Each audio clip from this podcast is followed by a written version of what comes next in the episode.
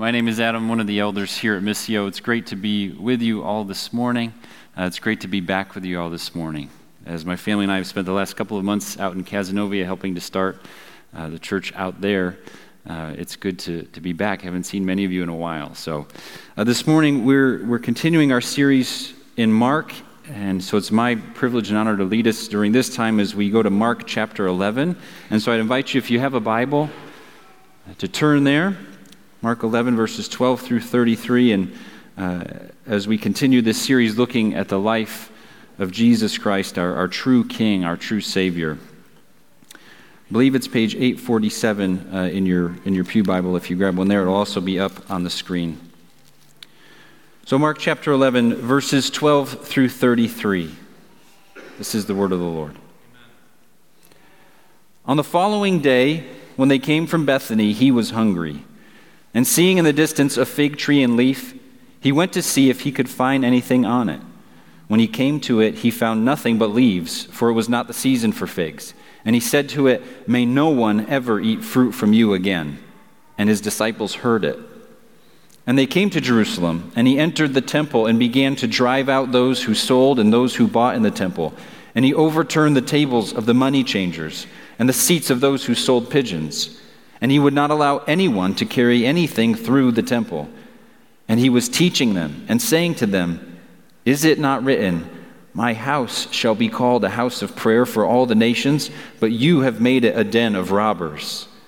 And the chief priests and the scribes heard it and were seeking a way to destroy him, for they feared him, because all the crowd was astonished at his teaching. And when evening came, they went out of the city. As they passed by in the morning, they saw the fig tree withered away to its roots. And Peter remembered and said to him, Rabbi, look, the fig tree that you cursed has withered. And Jesus answered them, Have faith in God. Truly, I say to you, whoever says to this mountain, Be taken up and thrown into the sea, and does not doubt in his heart, but believes that what he says will come to pass, it will be done for him. Therefore, I tell you, whatever you ask in prayer, believe that you have received it, and it will be yours. And whenever you stand praying, forgive if you have anything against anyone, so that your Father also who is in heaven may forgive you your trespasses. And they came again to Jerusalem.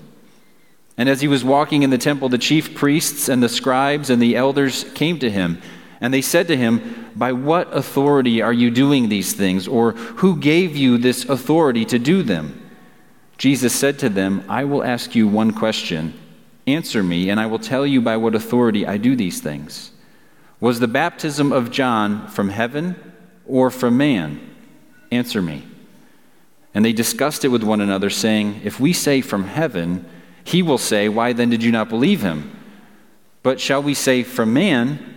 They were afraid of the people, for they all held that John really was a prophet. So they answered Jesus, We do not know. And Jesus said to them, Neither will I tell you by what authority I do these things. Let's pray. God, we thank you for your word.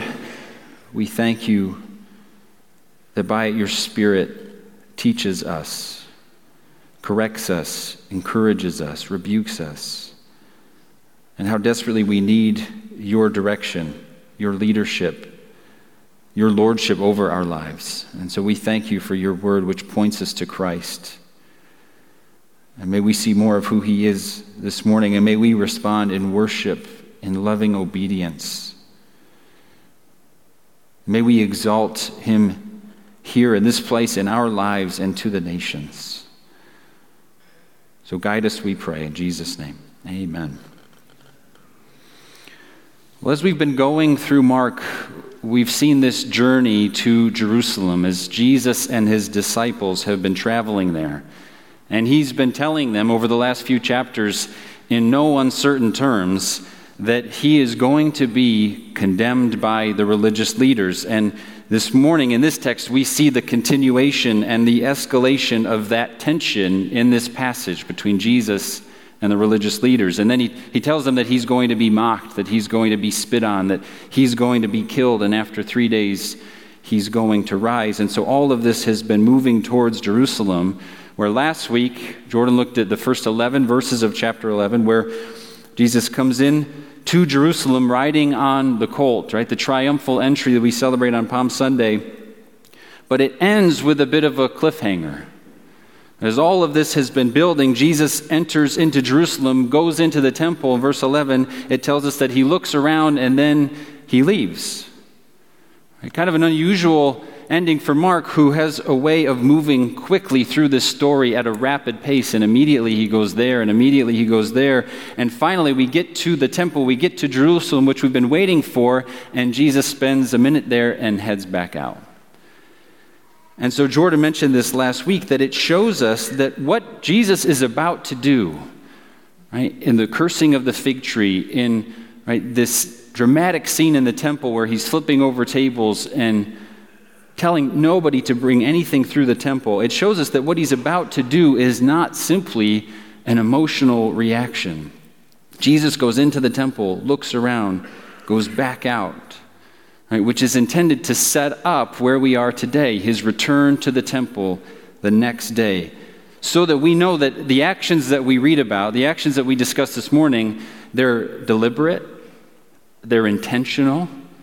Right? He's not flying off the handle, that this is actually an act of judgment. And so, this passage that we have this morning, it is a warning. It's a judgment against the people of Israel. Jesus here is judging Israel for forsaking both God, the glory of God, and his plan through man centered religion. And they have forsaken God by taking the sacrificial system, right? This, at the center of this is the temple, and all that God intended for that and making it about themselves. Right? Taking all that God had blessed them with and all that he had laid out for them and making it about themselves. So they've forsaken God, they've forsaken his plan, and Jesus is judging them for that. And so what I hope we'll see through their through this negative example, through this judgment against Israel, hopefully we see what God desires for his people, right? Three things that God desires that we would live number 1 for his glory. Number 2 on his mission. And number three, by faith in Him.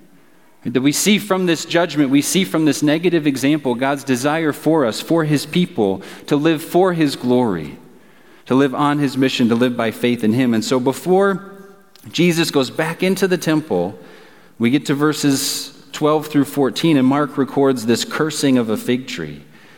And Jesus does this intentionally on his way to the temple in order to illustrate what he's about to do there. Right? That's the whole point of this fig tree thing. Where Jesus sees this fig tree off in a distance, he comes up to it to see if it has if he could find anything on it and it says he found no fruit nothing but leaves for it was not the season and so he curses this and says may no one ever eat fruit from you again right he ends the life of this fig tree cursing it forever and again jesus isn't mad at the tree Right? He's not taking out his hunger on the tree. Right? He's not hangry, where he's lost all control because of his hunger. Right? It reminds me of those, the Snicker commercials. Right? You're not you when you're hungry. And you've got the one where Marcia Brady comes down to complain about Peter. Right? And instead of sweet Marcia Brady, she's this, you know, axe wielding, leather vest wearing, tattooed, kind of biker looking gang member, right? And the, whole, the tagline is, You're not you when you're hungry. Right? That's not what's happening here. It's not, be, though Mark says Jesus is hungry, it's not that he's lost control. It's not that he's frustrated with this fig tree, and so he curses it just because he can, right? Just to prove his power. Right? That would seem awfully petty. But doing this right before he enters the temple, this is really Jesus acting out a parable. Right? Instead of speaking the parable as he normally does, here he's, he's acting it out. And as we often see with Mark, right, there's this sandwich where the meat of it is this interaction in the temple. The meat of it is when he goes into the temple and he turns things over, right? But that's sandwiched in between him cursing the fig tree and then them going back out and seeing the fig tree in its condition withered away. And so we realize that this is a parable of judgment against Israel. It's again a deliberate act. It's intended to set up and interpret for us what we read about in the temple. And it's a parable against Israel. We know this because in the Old Testament, Israel is described as a fig tree and as a vine. Right? Often in the same verse, it describes Israel as both a fig tree and a vine. Jeremiah 8, chapter 13 says, When I would gather them, declares the Lord, there are no grapes on the vine, nor figs on the fig tree. Even the leaves are withered. What I gave them has passed away from them. In that chapter, there it is, right? He's describing Israel, faithless Israel, as a vine, right? As a fig tree with no figs, with no fruit. And in the verses leading up to that, he says that he condemns them because they're saying to him, We're wise and the Lord is with us. And yet he says, that the lying pen of the scribes has made it into a lie. He says they've rejected the word of the Lord right before this verse. He says that from the least to the greatest, everyone is greedy for unjust gain. From prophet to priest, everyone deals falsely. He says they've healed the wound of my people lightly, saying, Peace, peace, when there is no peace. Right? They've misrepresented God. The religious leaders of the day have misled the people corruptly and for unjust gain. And so he says in Jeremiah that they're like a fig tree with no fruit. And so clearly, this fig tree represents Israel with the outward appearance of spirituality, of religiosity, the outward appearance of a fig tree, but no fruit. And so that's his assessment. That's Jesus' assessment and judgment of Israel, that they have the outward appearance of godliness, right? They have the temple in their midst, they have the priest, they have all these rituals, these sacrifices, these sacraments. They appear to be a godly people, but there's no fruit, the fruit that they were intended to bear. They've forsaken God, they've forsaken his glory. They've forsaken his plan and his purpose. It says the scripture describes in Isaiah 29 that there are people who draw near with their mouth, they honor me with their lips, while their hearts at the same time are far from me. And so he enters again into Jerusalem the second time, right? And it says he entered the temple, verse 15, and began to drive out those who sold and those who bought that he overturned the tables of the money changers and the seats of those who sold pigeons. So it's a remarkable scene where here we are at really the most important building in Jerusalem at the most important time of the year, right? Passover, when people from all over came, right? To celebrate this, the most significant event in the history of Israel when God saved his people from slavery. And he drives out those who are selling and buying, those who traveled from a distance would go there, would buy their, what they needed for their sacrificial offerings there in the outer temple of the court, and Jesus drives them out. He overturns the temples of the money changer because every male had to pay an annual fee when they would go to the temple, right? had to pay a fee in exchange for the services offered at the temple. But foreign coins were not allowed, so you had to have money changers, right? Just like you get to a foreign country. And now you can use credit cards and you get a wonderful exchange rate. But before then, you go and you change, you had to change money because your money was no good there in the same way. Right? Foreign currency was no good at the temple, but you, you needed the local currency, you needed Jewish currency in order to pay your fee at the temple. So knowing this, right, those money changers would charge exorbitant rates, right, a huge percentage to take advantage of the people who wanted to pay their offering so that they could have the right currency. So he overturns their tables. He overturns, it says, the seats of those who sold pigeons. Right? Pigeons were the offering of the poor. We read about in the Old Testament, in the books of the law, that they were for those who could not afford an animal. So he overturns their seats. This is, right, this is like when you go to the, the airport, right, and you know this, the prices there are going to be extremely high. Recently, my family and I were traveling and we've got a little bit of time before our flight, and so I get in line with the kids. We had, we've got four children. It's lunchtime. We're about to get on a plane for three hours, so we're thinking, all right, I've got a small window to get some, some food, or this flight is not going to be pleasant. And so we get in line, we're waiting, we're waiting, we're waiting, extremely long line, and then the lady comes out over the PA and says, Our fryer is broken, no more chicken nuggets and french fries, which that was the game plan. Right, so then we get in line at the next place and we're waiting, we're waiting, we're waiting. We're almost to the front and she gets on and she says, It's going to be at least a 45 minute wait for food. So what do we do? So I take my son to the, like those little convenience stores where you're thinking, Oh no. Like my options here, I got Pringles, I got trail mix, I got granola bars. I'm trying to find whatever I can to be some sort of meal replacement for my family. And of course, for things I would have paid like a couple bucks for, right, we're paying these exorbitant rates. Right? That, and so you know you're going to be taken advantage of at the airport. Sadly, this is at the temple, and these people are taking advantage of the poor who are trying to buy pigeons. Right? These people are taking advantage of those who need to trade their currency. And so Jesus comes in, right, and overturns this whole scene. And yet, the reality, what we know is, it's really not about the building for Jesus. He's not upset just about the use of the temple. He's not trying to separate religion and business, as we often think when we come to this passage. We still get hung up sometimes about the building, if we're honest. We still get hung up sometimes about buildings like this that we call a sanctuary. That's not what's going on there. Right? Yes, we're to be good stewards of this building. We're to take care of this building, but that's it. Right? That's as far as it goes. There's nothing more significant about this building than the one behind me, right? Than the parish house. Though we call this a sanctuary, and at times we get a little bit hung up thinking that somehow God's going to meet us here in a special way, right? Which is no longer the case. I remember as a kid, after the service, waiting for my parents at church, and I'm running through the halls with my friends, right? And sure enough, I come around the corner and just about run into one of the trustees of the church, right? And I know instantly, because this guy had a reputation, I know right, I'm in trouble. And so, sure enough, he grabs me by the hand, he takes me into one of the classrooms, hands me a piece of chalk, and I've got to write, I will walk in God's house. I will walk in God's house. I, right, over and over and over again. And certainly I should have been walking, right? It's obnoxious. Nobody wants to see kids running around, running into people. And sure, I should have been walking, but it's not God's house, right? No more than my, my, ho- my home, my house where my family lives, that's God's house? He owns it. My job is just to steward it. And so this is not what's going on here. Jesus isn't concerned about the building going, we got to protect the integrity of this building. We've got to keep the business out of this building. That's not what he's upset about. He's jealous for the glory of his Father and his position among the hearts of his people.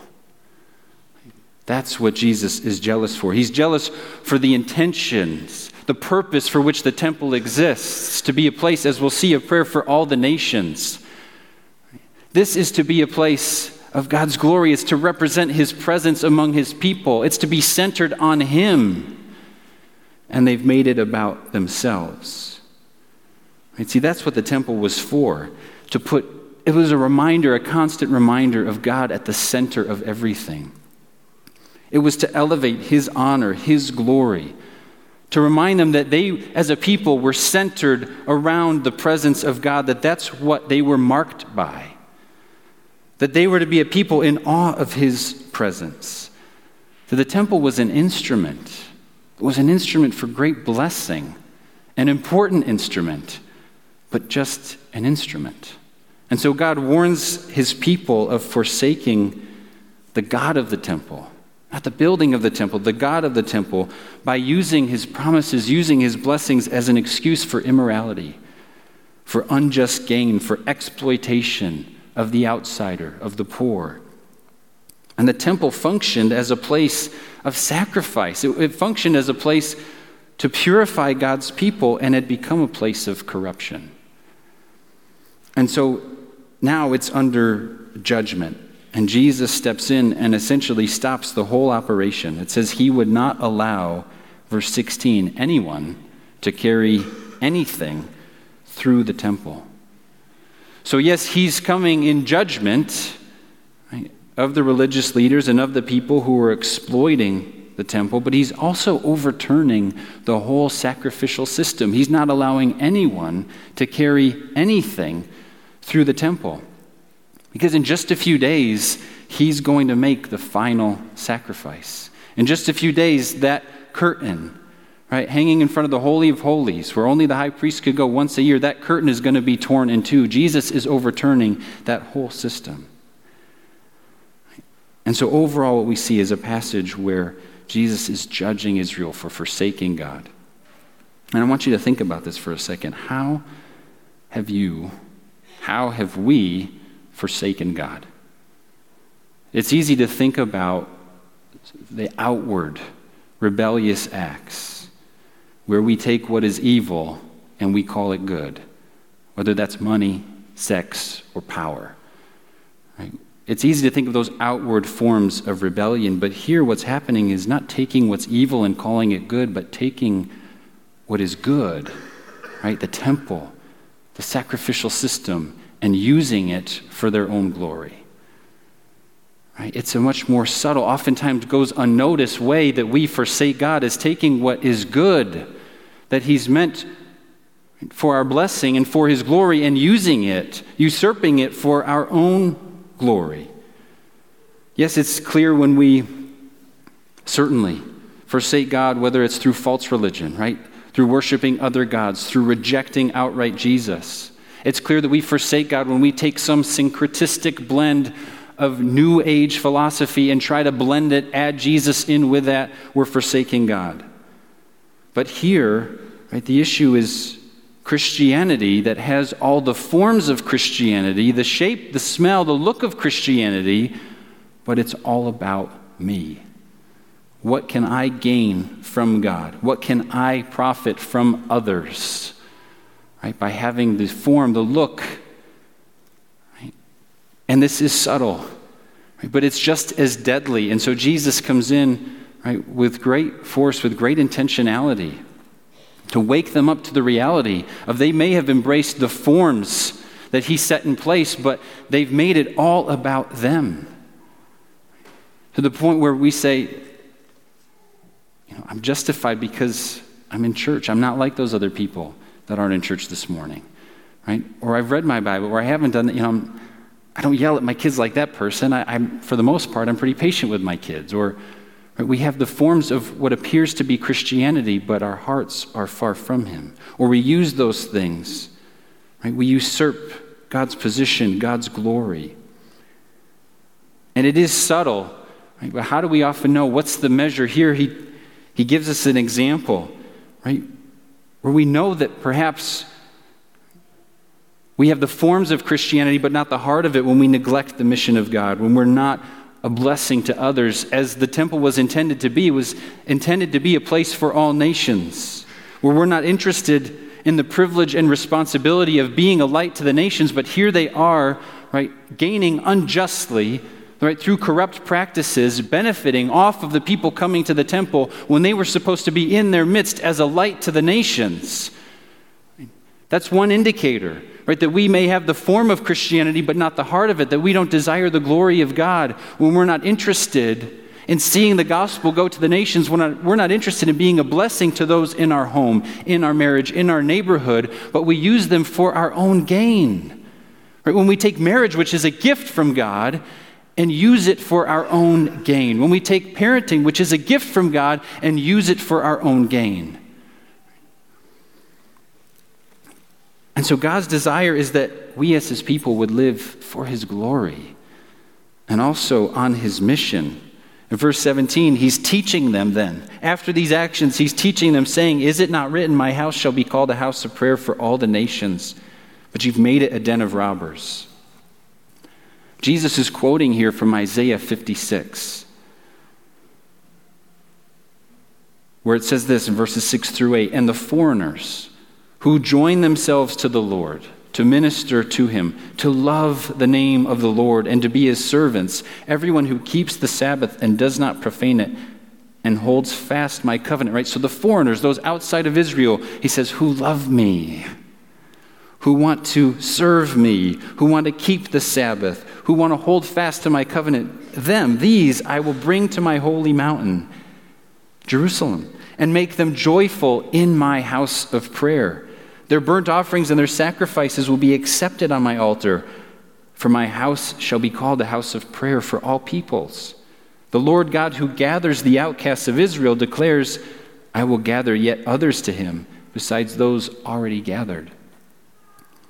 We see God's heart for his people where he's, he's blessed them tremendously, abundantly. He's put their presence in their midst. He's chosen them as a people from all nations. He's chosen them, and yet he also reveals in this passage, Isaiah 56, his desire for the foreigners is that they would be a part of this as well, that they would be able to share in this as well, that his house would be a house of prayer for all people, that he would gather the outcast.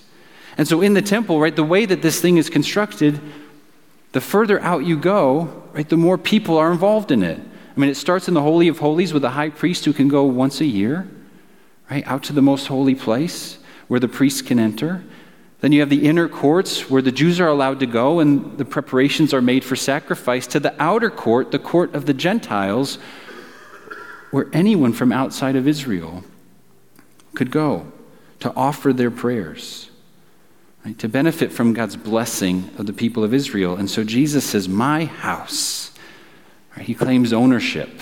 My house. He claims ownership and then gives purpose. My house shall be a house of prayer for all the nations.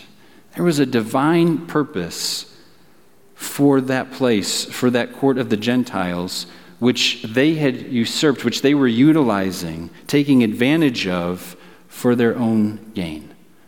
Right? The temple, as I said, is symbolized God's dwelling with Israel, but not just for Israel.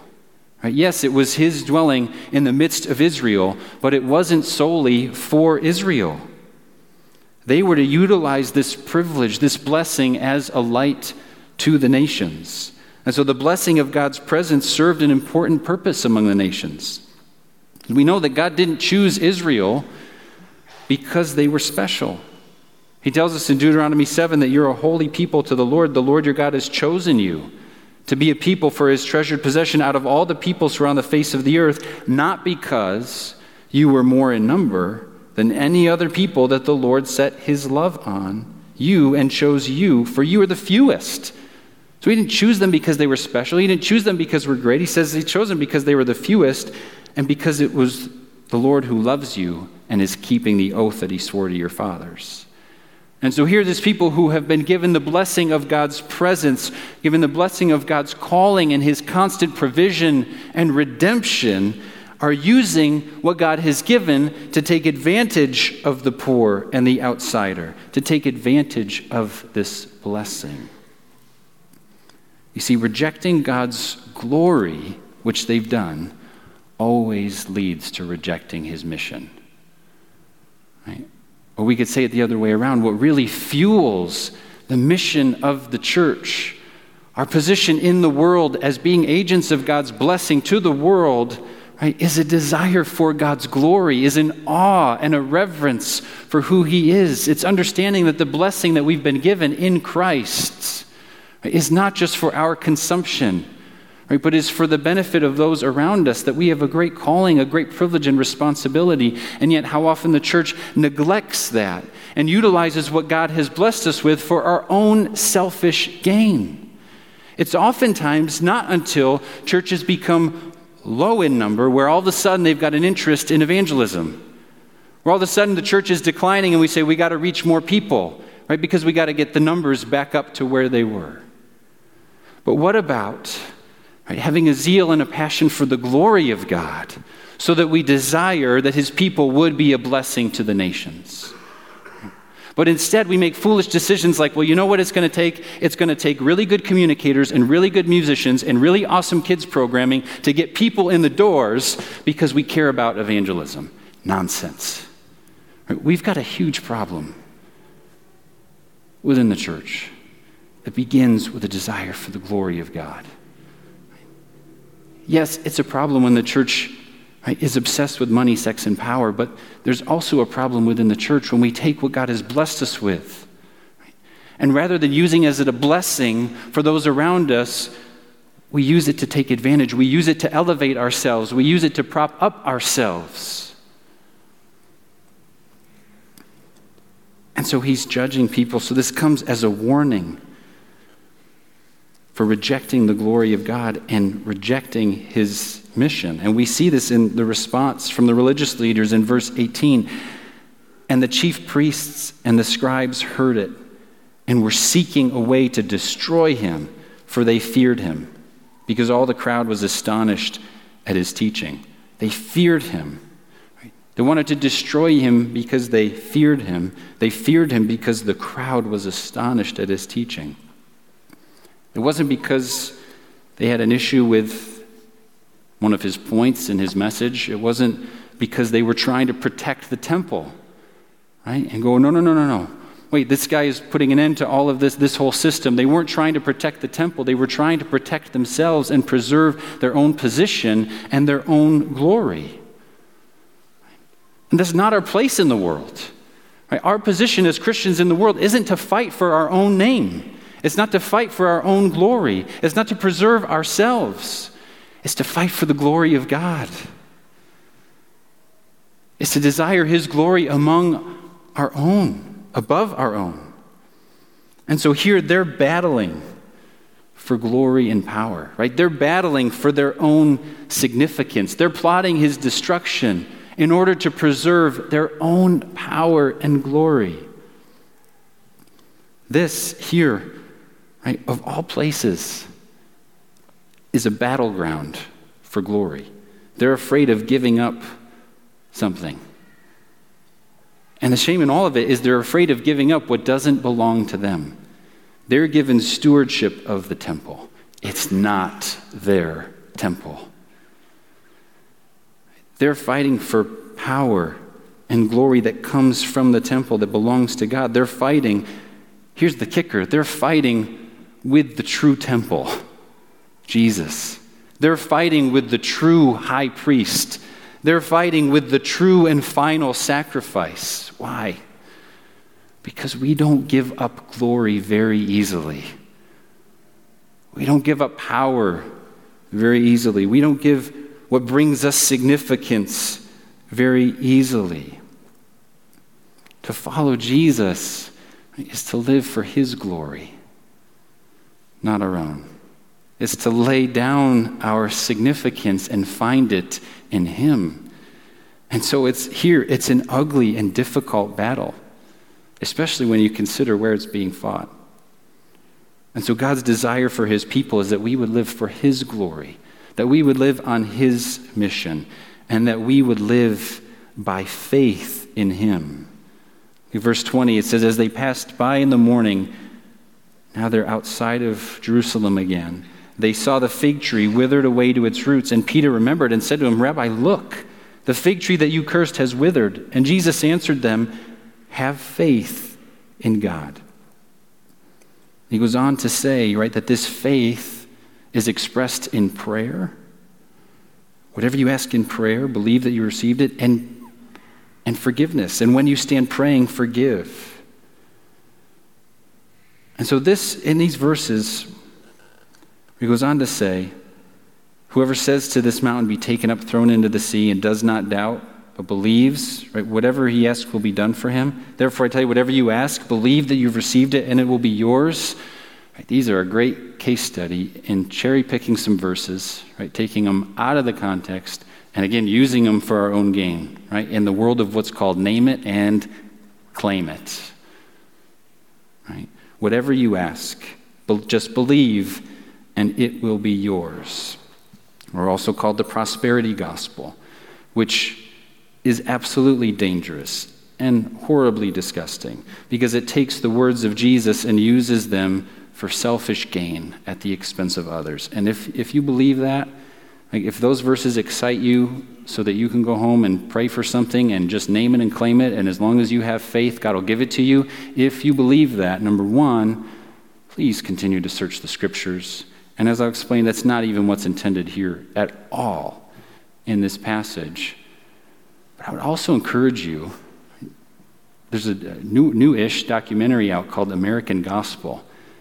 Uh, it's wonderfully done. I would encourage you to watch it. If you, if you believe that, if you believe this, right, what's called the prosperity gospel or the word of faith movement, that you can claim verses like this, and as long as I believe, as long as I have faith, God will give me health and wealth and prosperity and whatever I ask for. That's a great documentary. I would encourage you to watch it because it does a great job elevating and pointing to the true gospel. But what is he talking about here in this passage? He says, Whoever says to this mountain, be taken up and thrown into the sea, and does not doubt in his heart, but believes that what he says will come to pass, it will be done for him, right? He's, in one sense, he's talking about this mountain, where they were at that time. right? at Jerusalem, at the Mount of the Temple, the location of the temple. Whoever says to this, be moved, right? Jesus is about to overturn that whole system.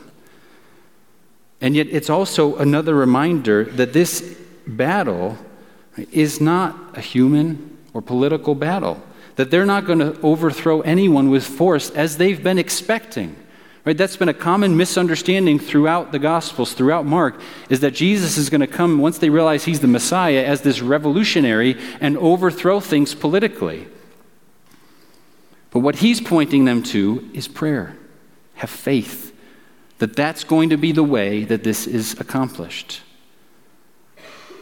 And this is also a figurative statement. Nobody was going around changing the landscape, moving mountains from here to there just because they could. It's an illustration that what is impossible with man is possible through faith in the power of God. And he tells them that this type of faith is evidenced in continued prayer from a heart that doesn't doubt and from a heart that forgives others. Right? That's what he says. Therefore, whatever you ask in prayer, believe that you've received it and it will be yours. And whenever you stand praying, forgive. And he's going to overthrow this whole system. Things are about to change. As I said, he's going to offer the final sacrifice. The curtain's going to be torn in two. This whole thing is changing. He's fulfilling all of it, but not in the way that they expected. And so his call to his disciples then is have faith pray, forgive. That those are the ways that power is wielded in his kingdom. Unlike the power that was abused by the religious leaders in the temple, through taking power, through stepping on the poor, through neglecting the outsiders, for establishing their own position and finding their own significance in these other ways, right?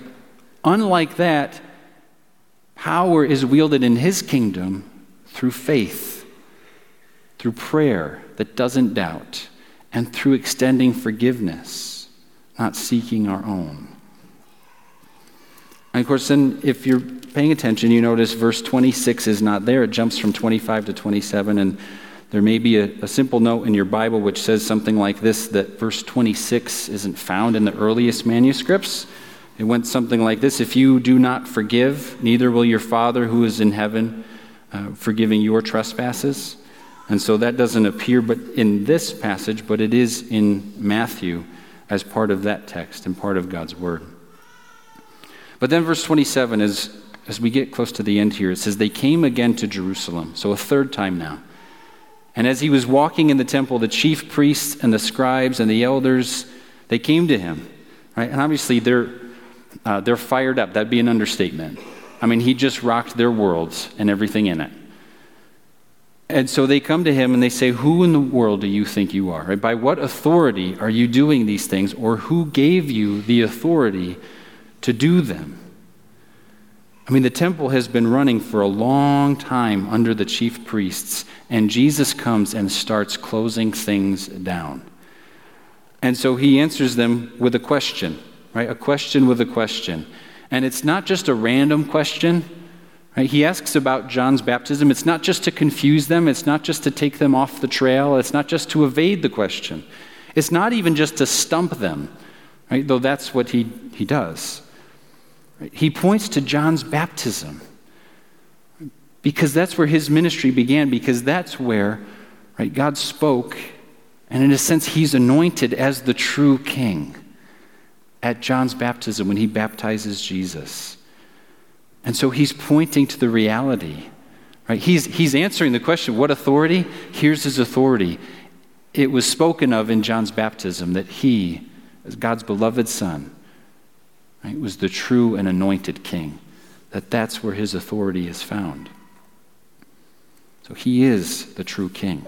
Right? Jesus is the true temple, he is the true and great high priest. He is the true and final sacrifice. And here they are rejecting that. Rejecting the true temple, rejecting the true priest, rejecting the true sacrifice. And so may we, unlike the religious leaders who fall under his judgment, may we as God's people live for his glory not our own. May we live on his mission, right, for the blessing, for the good of others, bringing the gospel of Jesus Christ to our neighborhoods and to the ends of the earth. And may we live by faith in him. And to do this, we desperately need his grace. We desperately need his grace because with our best efforts, right, to go out and try as hard as we can and get ourselves cleaned up, with our best efforts, we end up as a cursed fig tree. That's where our efforts lead us to try the best that we can to do this. But here's our hope Jesus, yes, is true temple, but he's also the true vine, the true fig tree. As he says in John chapter 15, I am the true vine. My father's the vine dresser. I'm the vine, he says. You are the branches. Whoever abides in me and I in him, he it is that bears much fruit. For apart from me, you can do nothing. So to not end up like that cursed fig tree, right? So may we be branches so grateful for the true vine right, who is able then, by his power, to bear fruit through us, right, that we might be the blessing to the nations that he desires us to be. Let's pray. Jesus, we look to you, our Savior, our King. Grateful that you are our true priest, that you gave the final sacrifice for our sins. And God, may we be a people who, who live for your glory, who desire your glory above our own. May we be a people who take the blessing that we have in your spirit dwelling within us and use that, not for our own pride, not for our own gain, not to separate or exalt ourselves above others but to be the blessing to the nations that you desire us to be, to be faithful in bringing the good news of the gospel of Jesus Christ to the ends of the earth. And how desperately we need your help because you are certainly the true vine. Our desire is to be a people, our desire is to be a church who would bear much fruit for your glory, not for ours not for our legacy, not for the legacy of Missio Church, but for the glory of God from here to the ends of the earth. May we rely on your means of grace. May we rely on all that you have provided and not take advantage of it to prop ourselves up so that we would look good in the eyes of men.